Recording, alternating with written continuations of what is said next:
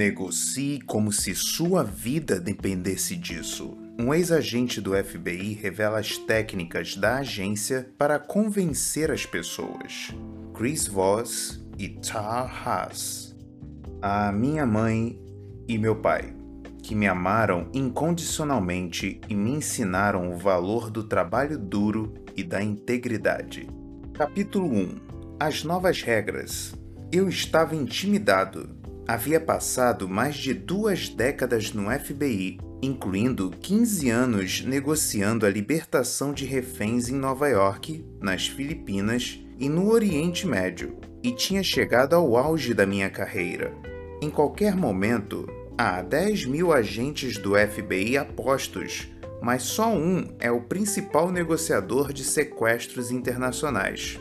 Esse era eu mas eu nunca tinha vivido uma situação tão tensa e tão pessoal envolvendo um refém. Estamos com seu filho, vós. Ou você nos dá um milhão de dólares, ou ele morre.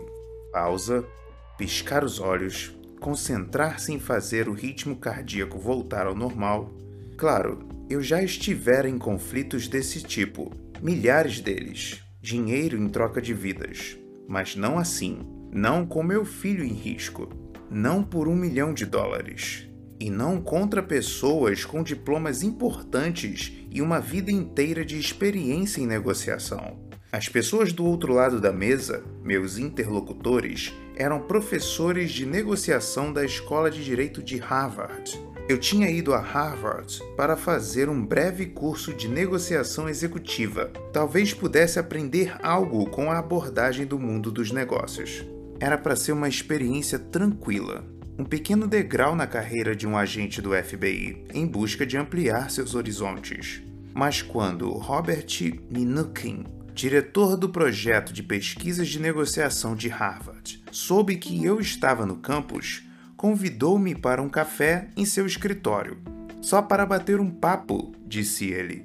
Eu me senti honrado e assustado. Minukin era um cara brilhante que eu acompanhava havia anos. Ele não era apenas professor de direito em Harvard, como também um dos expoentes no campo de resolução de conflitos e autor do livro Negociando com o Diabo. Para ser honesto, parecia injusto que Minukin quisesse que eu, um ex-policial de Kansas City, discutisse negociação com ele. Mas então a situação ficou pior. Logo que nos sentamos, a porta se abriu e outra pessoa entrou. Era Gabriela Bloom, também professora de Harvard e especialista em negociações internacionais, conflito armado e contra-terrorismo, que tinha passado oito anos como negociadora do Conselho de Segurança Nacional Israelense e das Forças de Defesa de Israel, FDI. Em dado momento, a secretária de Minukin entrou e pôs um gravador sobre a mesa. Minukin e Bloom sorriram para mim. Haviam me pregado uma peça. Estamos com seu filho, vós. Ou você nos dá um milhão de dólares ou ele morre, disse Minukin, sorrindo. Eu sou o sequestrador. O que você vai fazer? Tive um momento de pânico, mas isso era esperado. Não muda nunca. Mesmo depois de duas décadas negociando vidas humanas, você ainda sente medo, ainda que se trate de uma simples encenação. Procurei me acalmar. Claro, eu era um policial de rua convertido em agente do FBI, jogando com verdadeiros pesos pesados. E não era nenhum gênio. Mas estava naquela sala por um motivo. Com o tempo, eu adquiri habilidades, táticas e toda uma abordagem para a interação humana que não apenas me ajudavam a salvar vidas, mas, como reconheço agora ao olhar para trás, também haviam começado a transformar minha vida. Meus anos de negociação haviam influenciado tudo, desde o modo como eu lidava com o atendimento ao cliente de uma empresa até a maneira como crio os meus filhos. Vamos lá, me dê o dinheiro ou eu corto a garganta de seu filho agora, disse Minukin, impaciente. Eu o encarei longamente e em seguida sorri. Como eu deveria fazer isso? Minukin fez uma pausa. Sua expressão tinha um misto de piedade e diversão, como um cachorro quando o gato que ele está perseguindo se vira e parte para o ataque. Era como se estivéssemos jogando jogos diferentes com regras diferentes. Minukin se recompôs e me olhou com as sobrancelhas arqueadas, como que para me lembrar de que ainda estávamos jogando. Então tudo bem se eu matar seu filho, Sr. Voss. Sinto muito, Robert, mas como posso saber se ele ainda está vivo? Disse eu, usando um pedido de desculpas e o primeiro nome de meu interlocutor, semeando mais cordialidade no diálogo com o intuito de complicar sua artimanha para me intimidar. Eu de fato sinto muito, mas como posso dar a você qualquer quantia agora, ainda mais um milhão de dólares se eu sequer sei que meu filho está vivo? Foi um espetáculo, entanto, ver um homem brilhante como Minukin, confuso por causa daquela suposta resposta ingênua. Acho que foi assim que ele a encarou. No entanto, minha jogada não tinha nada de tola. Eu estava empregando o que tinha se tornado uma das mais poderosas ferramentas de negociação do FBI, a pergunta aberta. Hoje, após alguns anos desenvolvendo táticas como essa para o setor privado em minha empresa de consultoria, chamamos a estratégia que usei naquele dia de perguntas calibradas. Indagações que o outro lado é capaz de responder, mas para as quais não há respostas fixas. Ganha-se tempo com isso. As perguntas dão ao seu interlocutor a ilusão de controle. Ele tem as respostas e o poder, afinal de contas. Tudo isso ocorre sem dar ao outro lado a menor pista de que ele está sendo manipulado.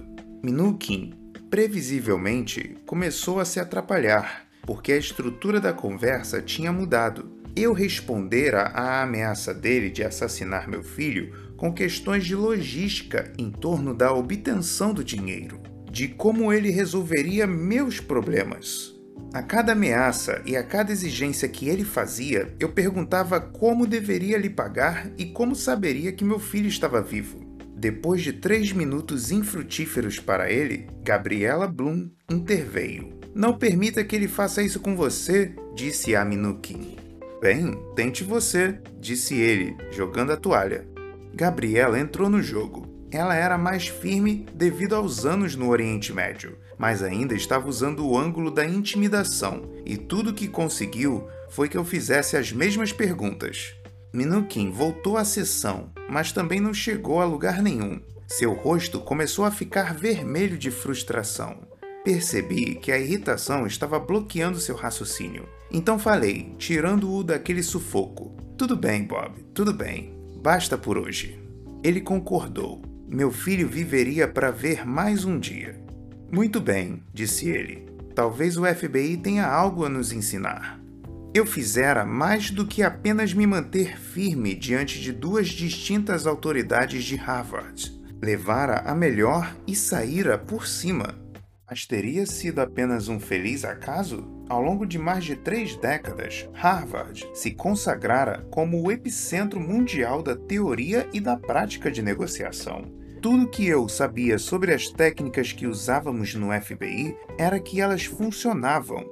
Nos 20 anos que passei ali, criamos um sistema que resolveu com êxito quase todos os sequestros em que o aplicamos. Mas não tínhamos grandes teorias. Nossas técnicas eram fruto de um aprendizado experimental foram desenvolvidas por agentes em campo, negociando em meio a crises e compartilhando histórias sobre o que deu certo e o que falhou. Era um processo interativo e não intelectual, enquanto aprimorávamos as ferramentas que usávamos dia após dia. E era urgente, nossas ferramentas tinham que funcionar, porque senão alguém morria. Mas por que funcionavam? Essa foi a pergunta que me atraiu a Harvard àquele escritório com Minukin e Gabriela Brum. Faltava-me confiança fora de meu mundo limitado. Mais que tudo, eu precisava articular meu conhecimento e aprender a combiná-lo com um deles. E estava claro que tinha algum. Assim, eu talvez pudesse entender, sistematizar e expandir o que sabia. Sim, nossas técnicas funcionavam com mercenários, traficantes de drogas, terroristas e assassinos brutais. Mas eu me perguntava, e com seres humanos normais?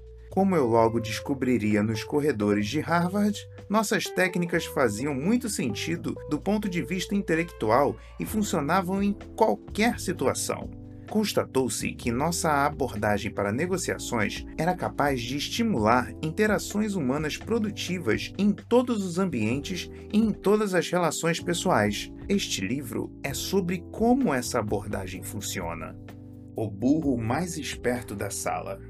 Para obter as respostas às minhas perguntas, um ano depois, em 2006, consegui ingressar no curso de inverno de negociação da Escola de Direito de Harvard os melhores e mais inteligentes disputavam uma vaga nessa turma. E ela estava repleta de estudantes de Harvard, cursando direito e administração, e de alunos de outras universidades importantes de Boston, como o Instituto de Tecnologia de Massachusetts e a Tufts. Só gente brilhante que tinha passado nas provas olímpicas para negociação. Éramos 144, sendo eu o único de fora.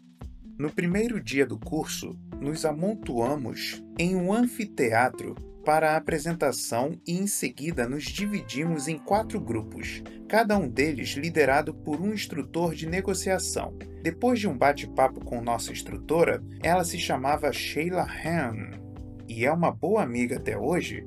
Fomos separados em pares e instruídos a simular uma negociação. Simples.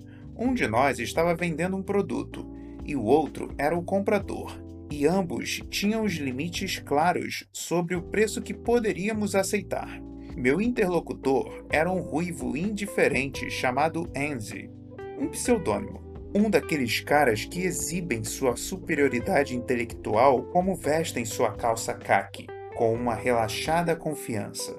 Ele e eu entramos em uma sala de aula vazia com vista para uma daquelas praças de estilo inglês no campus de Harvard, e cada um usou as ferramentas que tinha. Andy lançava uma oferta e dava uma explicação racionalmente incontestável sobre por que ela era uma boa para mim, uma armadilha de lógica inescapável. E eu respondia com alguma variação de como eu deveria fazer isso. Após algumas rodadas, chegamos a um número final. Quando saímos, eu estava feliz. Achei que me saíra muito bem para um cara burro como eu. De volta à sala de aula, Sheila perguntou o preço que cada dupla tinha conseguido e escreveu os resultados na lousa. Por fim, chegou a minha vez. Chris, como foi com Andy? Quis saber ela. Por quanto vocês fecharam? Jamais esquecerei a expressão de Sheila quando eu lhe disse quanto Andy concordara em pagar. Primeiro, seu rosto ficou vermelho, como se não conseguisse respirar, então ela soltou um breve arquejo sufocado, como o grito de um filhote de passarinho. Por fim, Sheila começou a rir. Andy se contorceu. Você arrancou literalmente cada centavo que ele tinha, disse ela e Andy tinha recebido instruções de reservar um quarto do valor para um futuro trabalho. Andy afundou na cadeira. No dia seguinte, o mesmo aconteceu com outro parceiro. Quer dizer, eu simplesmente destruí o orçamento do cara. Não fazia sentido. Sorte aleatória era uma coisa, mas havia um padrão ali. Com meu conhecimento da velha escola, testado na prática diária, eu estava derrotando caras que conheciam cada truque avançado que se podia encontrar nos livros. Na verdade, as técnicas avançadas que meus colegas estavam usando é que pareciam datadas e antigas. Eu me senti como se Roger Federer tivesse usado uma máquina do tempo para voltar nos anos 1920 e competisse em um torneio de tênis com cavalheiros distintos que vestiam ternos brancos, usavam raquetes de madeira e treinavam apenas de vez em quando. Ali estava eu, incorporando Federer, com minha raquete de liga de titânio, um personal trainer exclusivo e saques e voleios definidos por inteligência artificial. Os caras com quem eu estava competindo eram igualmente espertos, na verdade, mais, e estávamos jogando o mesmo jogo com as mesmas regras, mas eu tinha habilidades que eles não tinham. Você está ficando famoso por seu estilo, Chris disse Sheila depois que eu anunciei meus resultados do segundo dia. Eu sorri como o gato de Alice. Vencer era divertido. Chris, por que você não dá uma aula sobre a sua abordagem? sugeriu Sheila. Parece que tudo o que você faz com esses estudantes da escola de direito de Harvard é dizer não e encará-los. E aí eles desabafam. É realmente tão simples assim? Entendi o que ela queria dizer, embora eu não estivesse de fato dizendo não. As perguntas que eu fazia repetidamente soavam como uma negativa pareciam insinuar que o outro lado estava sendo desonesto ou injusto, e isso bastava para fazê-los vacilar e negociar internamente. Responder às minhas perguntas calibradas exigia força emocional e insights psicológicos táticos que não existiam na caixa de ferramentas de que eles dispunham. Dei de ombros. Só estou fazendo perguntas, disse é uma abordagem passivo-agressiva. Apenas formulo as mesmas três ou quatro perguntas abertas várias vezes. Eles ficam cansados de responder e me entregam tudo o que quero. Andy saltou da cadeira como se tivesse sido picado por uma abelha. Droga! exclamou. Foi isso que aconteceu. Eu não tinha a menor ideia. Quando terminei o curso de inverno em Harvard, eu havia me tornado amigo de alguns de meus colegas estudantes, até de Andy. Se meu período em Harvard me mostrou alguma coisa, foi que nós do FBI tínhamos muito a ensinar ao mundo sobre negociação. Em minha breve permanência, percebi que, sem uma compreensão profunda da psicologia humana, sem a aceitação de que todos nós somos animais loucos, irracionais, impulsivos e guiados pelas emoções, toda a inteligência bruta e toda a lógica matemática do mundo terão pouca utilidade na interação tensa e inconstante entre duas pessoas que estão negociando. Sim, talvez sejamos o único animal que regateia. Um macaco não troca uma porção de suas bananas pelas nozes de outro. Porém, Independentemente de enfeitarmos nossas negociações com teorias matemáticas, seremos sempre animais, agindo e reagindo sob o impulso de nossas necessidades e percepções, de nossos temores e desejos mais profundos, quase sempre invisíveis e rudimentares. Porém, não foi isso que o pessoal de Harvard aprendeu. Todas as suas teorias e técnicas tinham a ver com poder intelectual, lógica, acrônimos consagrados como BATNA Best Alternative to a Negotiated Agreement e ZOPA Zone of a Possible Agreement noções racionais de valor e um conceito moral do que era justo e do que não era. E no topo desse falso edifício de racionalidade havia, é claro, o processo. Eles tinham um roteiro, uma sequência pré-determinada de ações, propostas e propostas e contrapropostas que seguiam uma ordem específica para produzir um determinado resultado. Era como se estivessem lidando com um robô. Se executassem os itens A, B, C e D em uma certa ordem estabelecida, chegariam a X. Mas, no mundo real, a negociação é demasiado imprevisível e complexa. Talvez você faça A, depois D e na sequência, talvez, Q. Se eu conseguir dominar os mais brilhantes estudantes do país com uma das muitas técnicas de negociação que desenvolvi e usei contra terroristas e sequestradores, por que não poderia aplicá-las aos negócios? Qual era a diferença entre assaltantes de bancos que faziam reféns e CEOs que jogavam duro para baixar o preço de uma aquisição de um bilhão de dólares? Afinal, sequestradores são apenas homens de negócios tentando obter o melhor preço. Negociação à moda antiga. O sequestro e a negociação de reféns existem desde que se começou a registrar o tempo. O Antigo Testamento é recheado de histórias de israelitas e seus inimigos transformando cidadãos em reféns como espólio de guerra. Os romanos, por sua vez, costumavam obrigar os príncipes de estados vassalos a enviar seus filhos a Roma para serem educados lá, a fim de assegurar a lealdade dos pais. Até o governo Nixon, porém, a negociação de reféns como processo limitava-se a enviar tropas e tentar libertar os prisioneiros a tiros. Na polícia, nossa abordagem consistia, sobretudo, em dialogar até descobrir uma maneira de resgatá-los usando uma arma, força bruta. Então, uma série de desastres com reféns nos forçou a mudar. Em 1971, 39 reféns foram mortos quando a polícia tentou resolver a bala as rebeliões na prisão de Erika, no norte do estado de Nova York. Depois, nos Jogos Olímpicos de 1972 em Munique, 11 atletas e treinadores israelenses foram mortos por seus captores palestinos após uma tentativa fracassada de resgate por parte da polícia alemã. Mas o maior gatilho para a mudança institucional nas polícias americanas ocorreu em uma pista de pouso do aeroporto de Jacksonville, Flórida, em 4 de outubro de 1971. Na época, os Estados Unidos enfrentavam uma epidemia de sequestros aéreos. Houve cinco em um período de três dias em 1970. Foi nessa atmosfera carregada que um homem desequilibrado chamado George Giff Jr. sequestrou um avião fretado que saíra de Nashville, Tennessee, com destino às Bahamas. Quando tudo terminou, Giff havia assassinado dois reféns, sua ex-mulher, que estava a bordo, e o piloto, e ainda se matara.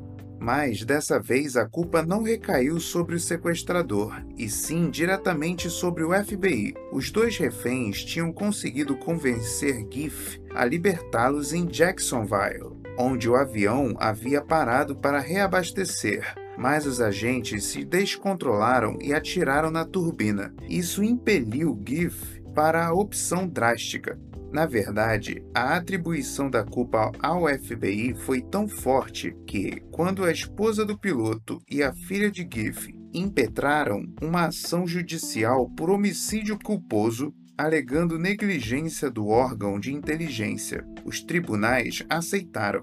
No histórico veredito do caso Downs versus Estados Unidos, em 1975, a Corte de Apelações dos Estados Unidos estabeleceu que havia uma alternativa mais adequada para proteger o bem-estar dos reféns e declarou que o FBI transformara o que havia sido um jogo de espera bem-sucedido, durante o qual duas pessoas deixaram o avião em segurança, em uma competição de tiros que deixou três pessoas mortas. A corte concluiu que deve haver uma tentativa razoável de negociação antes de uma intervenção tática.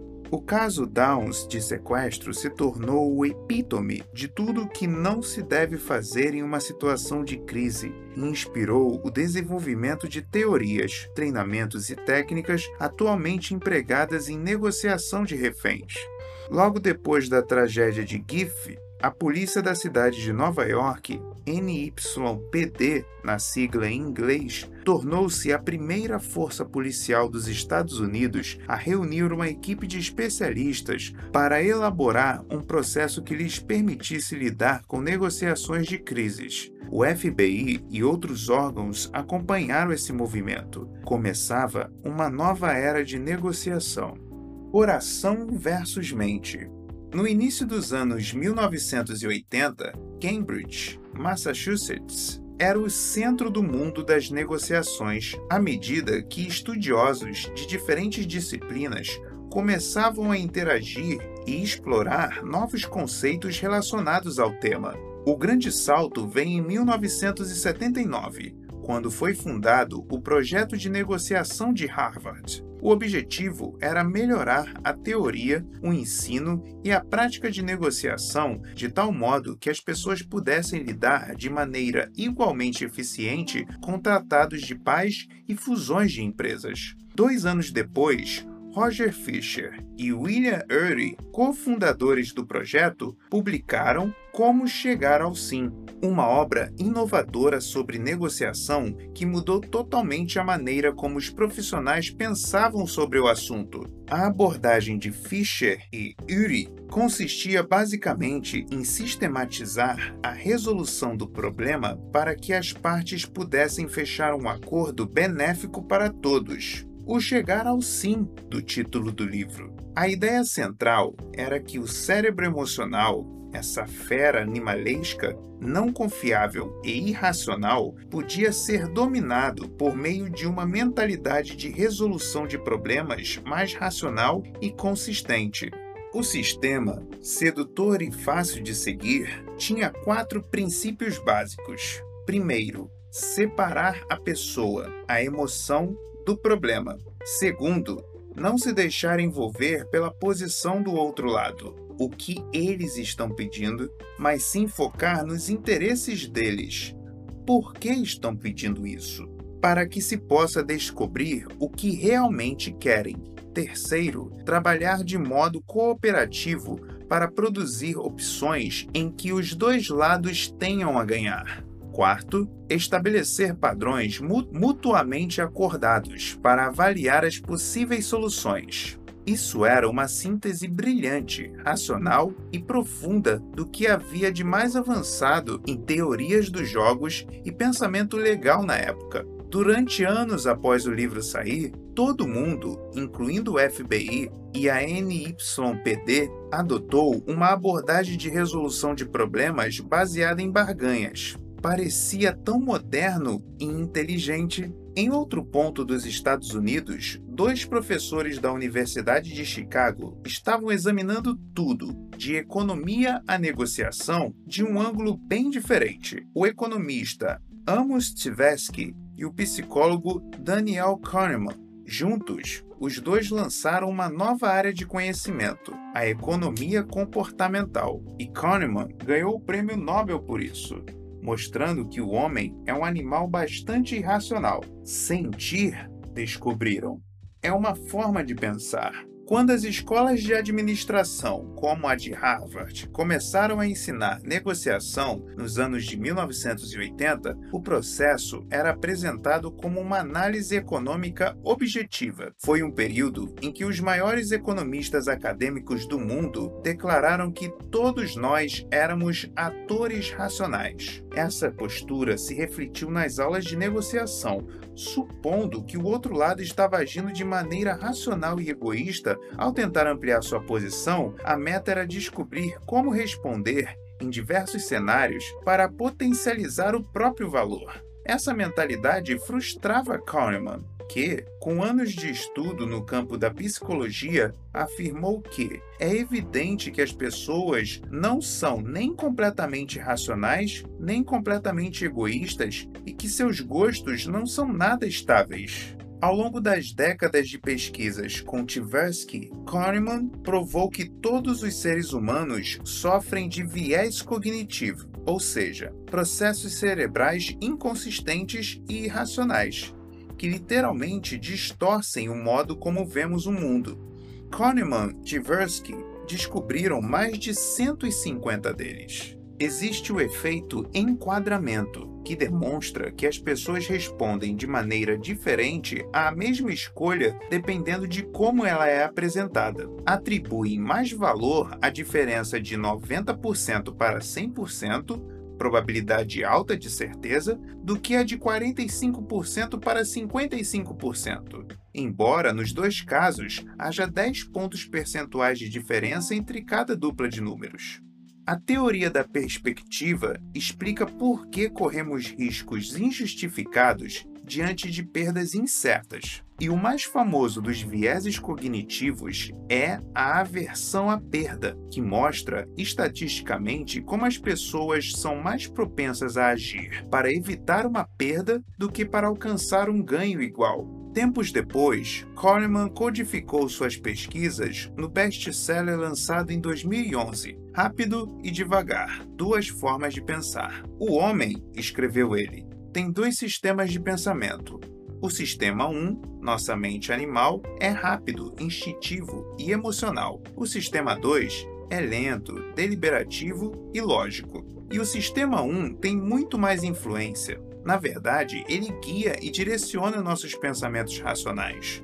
As crenças, os sentimentos e as impressões rudimentares do Sistema 1 são as principais fontes das crenças explícitas e das escolhas deliberadas do Sistema 2. São a nascente que alimenta o rio. Reagimos emocionalmente, Sistema 1, a uma sugestão ou pergunta. Então, essa reação do sistema 1 informa e, a rigor, cria a resposta do sistema 2. Agora pense nisto. Dentro desse modelo, se você sabe como afetar o pensamento com o sistema 1 de seu interlocutor, seus sentimentos inarticulados pelo modo como formula e apresenta suas perguntas e afirmações, então é capaz de guiar a racionalidade do sistema 2 dele e, portanto, modificar as respostas que dará. Foi isso que aconteceu com Andy em Harvard. Ao perguntar como eu deveria fazer isso, induzir sua mente emocional no sistema 1 a aceitar que sua oferta não era boa o bastante. Seu sistema 2, então, racionalizou a situação de modo que fizesse sentido me apresentar uma oferta melhor.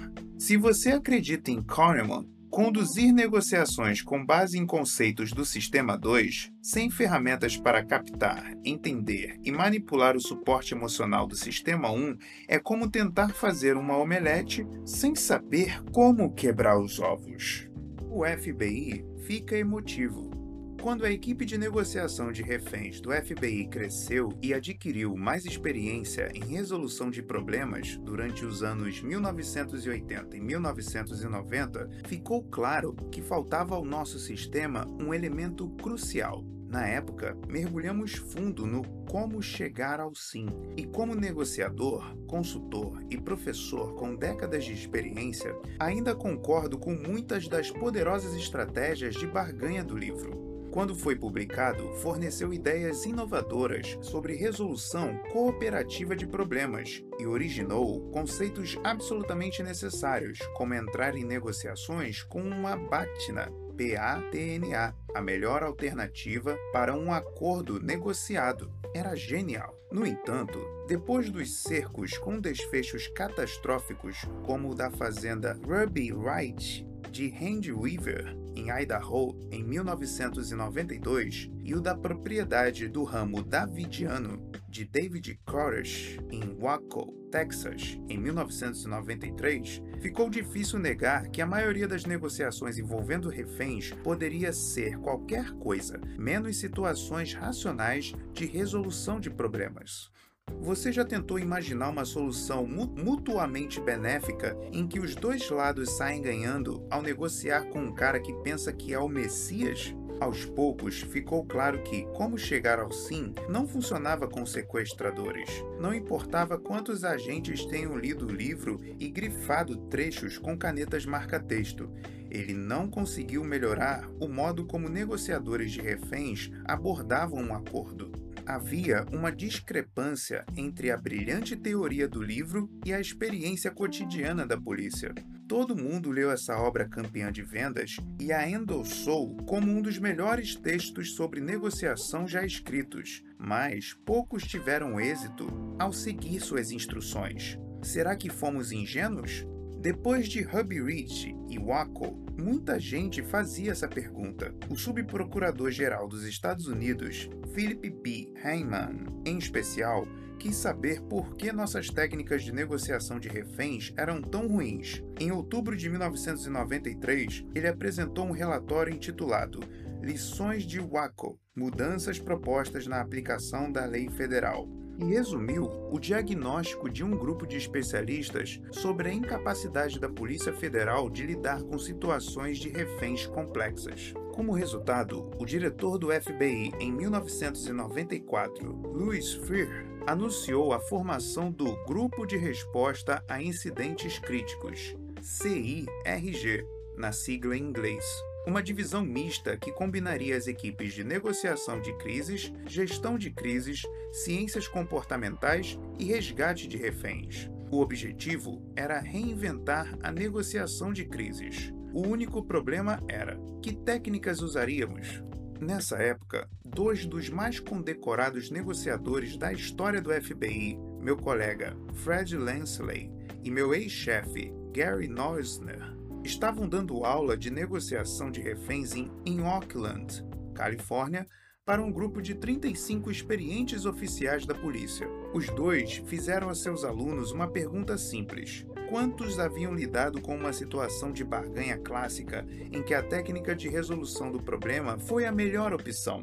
Ninguém levantou o braço. Então eles fizeram uma indagação complementar. Quantos haviam negociado em um ambiente dinâmico, intenso, incerto, em que o sequestrador estava em crise emocional e não tinha nenhuma exigência clara? Todos ergueram os braços. Estava claro se os incidentes marcados por fortes emoções e não as interações racionais de barganha constituíam o grosso daquilo que a maioria dos negociadores da polícia precisava lidar, então nossas habilidades de negociação tinham que focar diretamente no animal, no emocional e no irracional. Desse momento em diante, nossa ênfase teria que estar não no treinamento para trocar uma coisa por outra, nem em resolução de problemas, mas no aprendizado das habilidades psicológicas necessárias em situações de crise que exigissem intervenção. Emoções e inteligência emocional teriam que ser centrais para uma negociação efetiva e não aspectos a serem superados. Precisávamos de táticas e estratégias psicológicas simples que funcionassem em campo para acalmar as pessoas, estabelecer compreensão ganhar confiança, estimular a verbalização de necessidades e convencê-las de nossa empatia. Teria que ser algo fácil de ensinar, fácil de aprender e fácil de executar. Naquela sala de aula, porém, havia policiais e agentes, e eles não estavam interessados em se tornar acadêmicos ou terapeutas. O que queriam era mudar o comportamento do sequestrador, independentemente de quem fosse e do que quisesse, para transformar o ambiente emocional da crise e, assim, garantir a segurança de todos os envolvidos. Nos primeiros anos, o FBI experimentou técnicas terapêuticas novas e antigas desenvolvidas por profissionais de aconselhamento. Essas habilidades tinham como objetivo desenvolver relações positivas com as pessoas, demonstrando compreensão do que elas estavam passando e de como se sentiam em relação a isso. Tudo começa com a premissa universalmente aplicável de que todos desejam ser compreendidos e aceitos. Escutar é a concessão mais barata, porém mais eficaz, que podemos fazer para chegar a esse ponto. Escutando atentamente, um negociador demonstra empatia e o desejo sincero de atender melhor o outro lado. Pesquisas na área de psicoterapia indicam que, quando os indivíduos se sentem ouvidos, tendem a escutar a si próprios de maneira mais atenta e avaliar abertamente seus pensamentos e sentimentos, buscando clareza. Além disso, tendem a ficar menos na defensiva e na oposição e mais dispostos a considerar outros pontos de vista, que os leva para a posição calma e lógica em que podem contribuir para a resolução do problema. O conceito e o ponto central deste livro é chamado de empatia tática. Consiste em escutar como se fosse uma arte marcial equilibrando os comportamentos sutis da inteligência emocional e as habilidades assertivas da influência para obter acesso à mente da outra pessoa. Diferentemente da opinião popular, escutar não é uma atividade passiva, mas sim a conduta mais ativa que alguém pode adotar. Quando começamos a desenvolver nossas novas técnicas, o mundo da negociação se dividiu em duas correntes. A negociação, que se ensinava nas melhores universidades do país, ainda era a da resolução racional de problemas. Enquanto, ironicamente, nós, os cabeças ocas do FBI, começávamos a treinar nossos agentes em um sistema carente de comprovação, baseado em psicologia, aconselhamento e intervenção em crises. Enquanto a Ivy League ensinava matemática e economia, nós nos tornamos especialistas em empatia e o nosso método funcionou. A vida é negociação. A esta altura, talvez você esteja curioso para saber como os negociadores do FBI induzem alguns dos bandidos mais perigosos do mundo a libertar seus reféns. No entanto, talvez esteja se perguntando também o que negociação de reféns tem a ver com a sua vida. Felizmente, poucas pessoas terão que lidar algum dia com terroristas que sequestraram seus entes queridos. Mas quero contar um segredo: a vida é negociação. A maioria das interações que temos no trabalho e em casa são negociações que se resumem a um anseio simples, animalesco. Eu quero. Eu quero que você liberte os reféns. É um anseio muito relevante para este livro, é claro, mas também o são. Eu quero que você aceite esse contrato de um milhão de dólares. Eu quero pagar 20 mil por esse carro eu quero que você me dê um aumento de 10%. E eu quero que você vá dormir às 9 horas. A negociação serve a duas funções distintas e vitais: obter informação e influenciar comportamento. E inclui quase toda interação em que cada parte queira algo da outra: sua carreira, suas finanças, sua reputação, sua vida afetiva até o destino de seus filhos. Em algum momento, tudo isso depende da sua capacidade de negociar. Negociação, como você aprenderá aqui, nada mais é do que a comunicação com resultados. Obter o que você quer da vida significa obter o que você quer das outras pessoas e com elas. O conflito entre duas partes é inevitável em todas as relações, Portanto, é útil, mais do que isso, é crucial saber como se envolver nesse conflito de modo a obter o que deseja sem infligir danos. Neste livro, recorro à minha carreira de mais de duas décadas no FBI para aplicar os princípios e práticas que empreguei em campo em uma abordagem nova e estimulante Desejo ajudar você a desarmar e redirecionar seu interlocutor em praticamente qualquer negociação, e a fazer isso de uma maneira que preserve a relação. Sim, você vai aprender como negociamos a libertação segura de incontáveis reféns mas vai aprender também a usar uma compreensão profunda da psicologia humana para comprar um carro pagando menos, garantir um aumento maior no trabalho e convencer uma criança a dormir na hora certa. Este livro ensinará você a retomar o controle de conversas que definem sua vida e sua carreira. O primeiro passo para alcançar o domínio da negociação cotidiana é superar sua aversão a negociar. Você não precisa gostar disso, precisa apenas entender que é assim que o mundo funciona. Negociar não significa intimidar ou oprimir alguém. Significa apenas entrar no jogo emocional que rege a sociedade humana. Neste mundo, você recebe o que pede, só precisa pedir corretamente. Portanto, exerça sua prerrogativa de reivindicar o que você pensa que é certo. Esse livro, portanto, é sobre levar você a aceitar a negociação e ao fazer isso, aprender a obter o que deseja de uma forma psicologicamente consciente. Você descobrirá como usar suas emoções, seus instintos e insights em qualquer encontro para se conectar melhor com os outros, influenciá-los e ir além.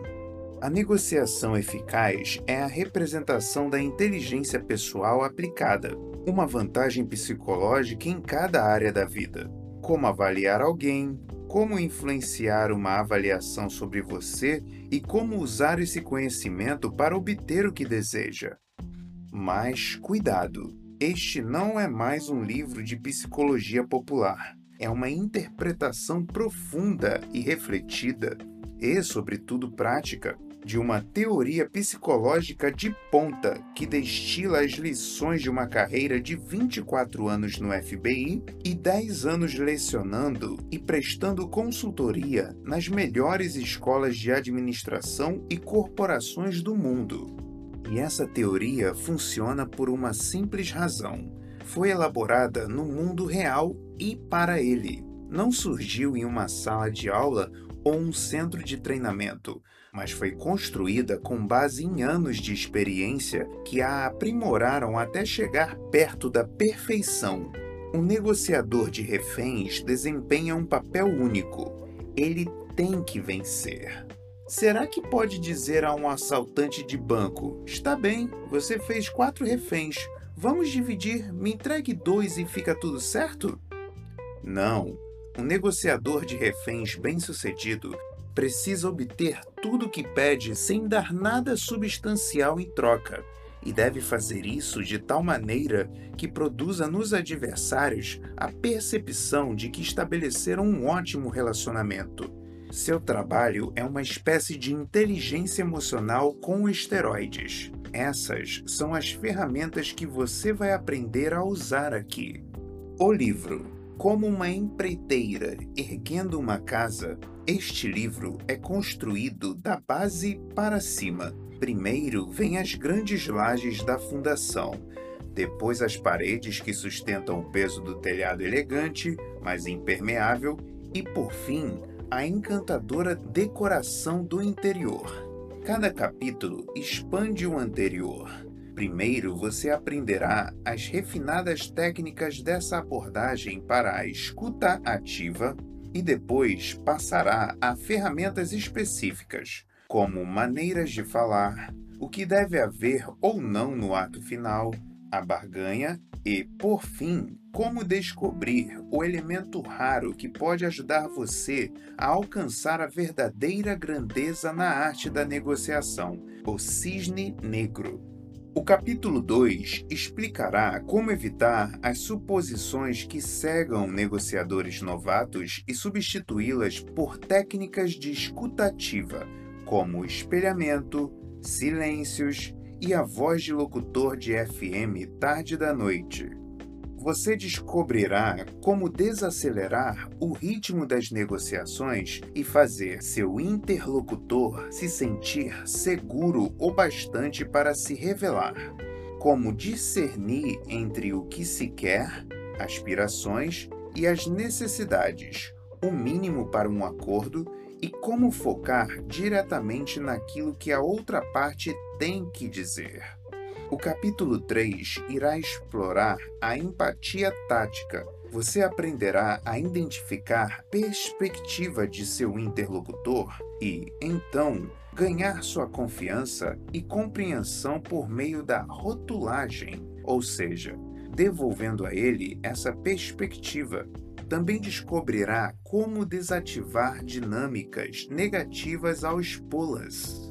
Por fim, explicarei como desarmar as reclamações de seu interlocutor sobre você, expressando-as em voz alta em uma auditoria de acusação.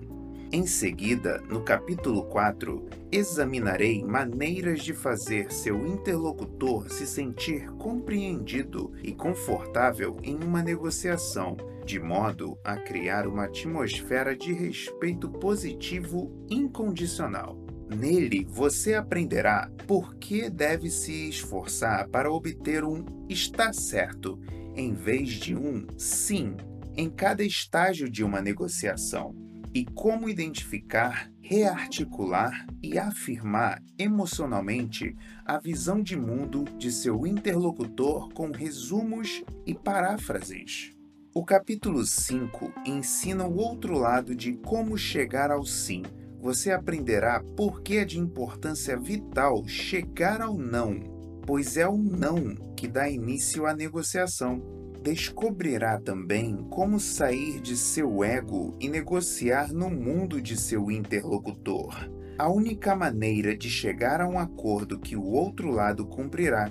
Por fim, verá como envolver seu interlocutor, reconhecendo o direito de escolha dele e aprenderá uma técnica que assegura que seus e-mails nunca mais serão ignorados.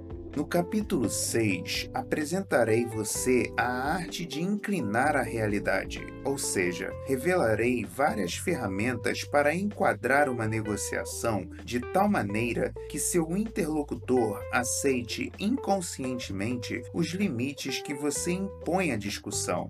você aprenderá a conduzir prazos finais para criar um senso de urgência, a empregar a ideia de justiça para cutucar seu interlocutor e a ancorar as emoções dele de modo que não aceitar sua oferta pareça uma perda.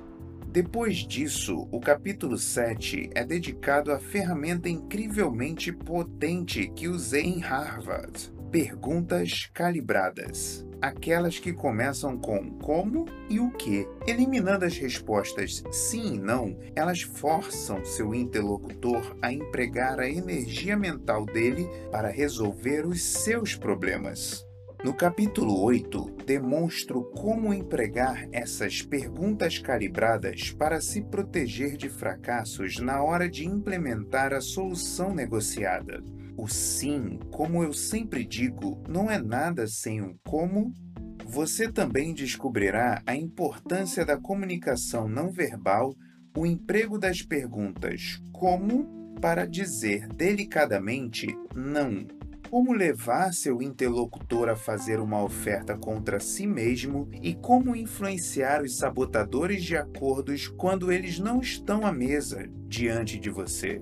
Em determinado momento, toda negociação chega ao que interessa, ou seja, a boa e velha barganha. O capítulo 9 oferece um passo a passo para pechinchar com eficácia, desde como se preparar até como se esquivar de um interlocutor agressivo e dar prosseguimento à ofensiva. Você conhecerá o sistema Arkeman, o mais eficaz processo do FBI para estabelecer e fazer ofertas. Por fim, o capítulo 10 explica como encontrar e usar aqueles elementos de negociação mais raros, os cisnes negros. Em toda negociação, há entre 3 e 5 informações que, se forem descobertas, mudam tudo. O conceito é crucial para virar o jogo, a ponto de eu ter dado à minha empresa o nome de The Black Swan Group Grupo Cisne Negro. Nesse capítulo, você aprenderá a reconhecer os sinais que indicam onde está o ninho escondido do cisne negro, bem como conhecerá ferramentas simples para empregar cisnes negros a fim de obter vantagem sobre seu interlocutor e chegar a acordos espetaculares. Cada capítulo começa com um breve relato de uma negociação de reféns que é dissecada para explicar o que funcionou e o que deu errado. Uma vez explicadas a teoria e as ferramentas, você lerá estudos de casos da vida real, meus e de outros, que usaram essas ferramentas para levar a melhor quando negociavam um salário, a compra de um carro ou a resolução de problemas domésticos. Ao término do livro, me considerarei bem-sucedido se você utilizar essas técnicas cruciais para melhorar sua carreira e sua vida pessoal. Estou certo de que você o fará.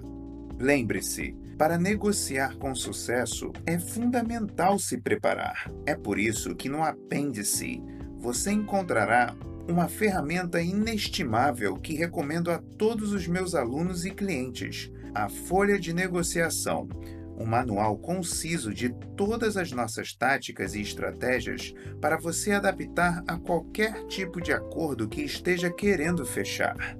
O mais importante para mim é que você entenda como uma negociação pode ser urgente, essencial e até mesmo bela. Quando adotamos as possibilidades transformadoras de negociar, aprendemos a obter o que queremos e a conduzir os outros para uma posição melhor. A negociação é o cerne da colaboração. É o que torna o conflito potencialmente significativo e produtivo para todas as partes. Ela pode mudar a sua vida, como mudou a minha. Sempre pensei em mim como um cara comum, trabalhador e disposto a aprender. Sim, mas não particularmente talentoso. E sempre senti que a vida guardava possibilidades incríveis para mim. Quando eu era jovem, não sabia como destravar essas oportunidades. Com as habilidades que aprendi, Porém, alcancei feitos extraordinários e vi pessoas transformarem suas vidas graças ao que ensinei a elas. Quando uso o que aprendi nas últimas três décadas, sei que de fato tenho o poder de mudar o curso que minha vida está tomando e ajudar outras pessoas a fazer o mesmo.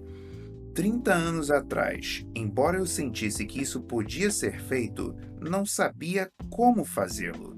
Agora sei. Aqui está.